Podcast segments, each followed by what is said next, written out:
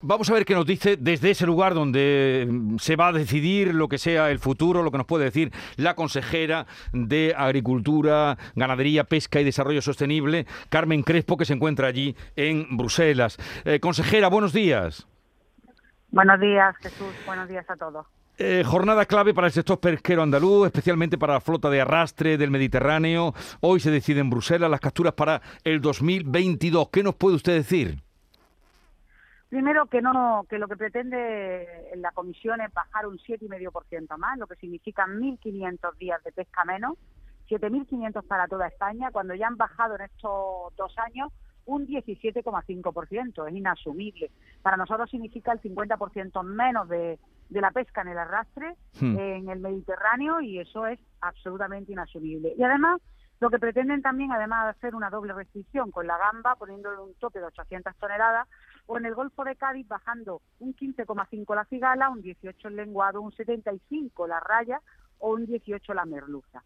Yo lo que puedo decir aquí es que Europa no puede olvidarse que la licencia de pesca que llevan nuestros pescadores europeas y que está para ayudarles, no para perjudicarles. En una pérdida de un 50% en el Mediterráneo es una ruina.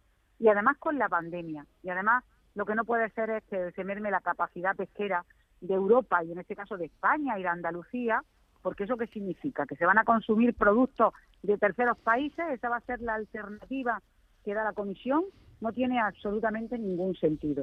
Yo vengo en representación de todas las comunidades de España y todas las comunidades de España lo que buscan y apoyan en este caso al Ministerio, que es el que lleva la delegación, pero que le pedimos al Ministerio, bueno, que trabajen, que lo estarán haciendo, llevando alianzas con otros países, pero sobre todo que se opongan enérgicamente a esta propuesta, porque además el Comité Científico Comunitario no, va no avala la bajada, porque propone la posibilidad de extenderla a 10 años, no a 5 como está estableciendo la Comisión. O sea que hay posibilidades de sobra para oponerse rotundamente a esta bajada inaudita y absolutamente fuera de lugar del 50% cuando en estos momentos estamos en una pandemia, esto no lo entiende nadie. Pero a ver, consejera, ¿y de qué va a depender? Porque usted ha planteado un panorama bastante desfavorable para el sector.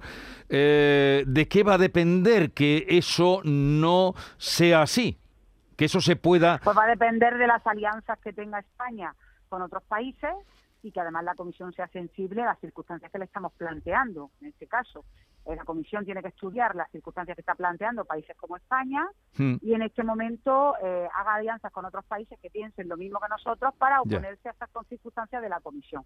En estos momentos ya ha evolucionado algo, están bajando, por lo que tenemos en los datos esta mañana, eh, están bajando menos en la merluza, y algunos días menos en el Mediterráneo, pero esto ahora mismo la propuesta es absolutamente excipiente y no, no, no influye demasiado la propuesta adicional. Pero tiene que buscar alianza y si no es así, oponerse enérgicamente, que eso hay posibilidades en el futuro de hacer alianzas con otros países que se opongan a la propuesta de la Comisión y esto es una posibilidad real con las circunstancias, sobre todo en el Mediterráneo, que tenemos en este momento y la propuesta del 7,5% que inasumible. Pero esa bajada, ¿a qué se debe? Bueno, ellos hablan de hablan de la recuperación de los caladeros, la sostenibilidad medioambiental. No olvidemos que el esfuerzo pesquero de Andalucía ha sido mucho. El esfuerzo quiere decir el esfuerzo de bajada de barcos. Nosotros nos quedamos ya en 96 barcos. Teníamos 215 barcos. Durante a lo largo de los años nos hemos quedado en 96 y además el esfuerzo pesquero es que durante estos años los caladeros han tenido muchas paradas, por tanto está recuperado. ¿Qué ocurre? Que los estudios científicos que en este momento se plantean son obsoletos de hace dos años y no reflejan la realidad de la recuperación, todavía la recuperación. Y además, en un momento donde hay que estudiar la sostenibilidad, que es eh, eh, medioambiental, pero también la económica y social. O sea que hay que tener las tres variables como bien se establece en la comisión a la hora de tomar una determinación de estas características. Por tanto, se basan en la cuestión de recuperación del caladero, que ya está muy recuperado porque el esfuerzo pesquero es mucho y está además se ha bajado estos dos años anteriores un 17,5%. Por tanto, se ha hecho un esfuerzo pesquero terrible. Cuando han bajado a la mitad los barcos españoles, en este caso los andaluces, a la mitad de lo que existían anteriormente en el Mediterráneo. Bueno, consejera, ¿y cuándo sabremos, ha empezado hoy, dice usted que están ahí las negociaciones, buscar alianzas, ¿cuándo sabremos cómo queda esto?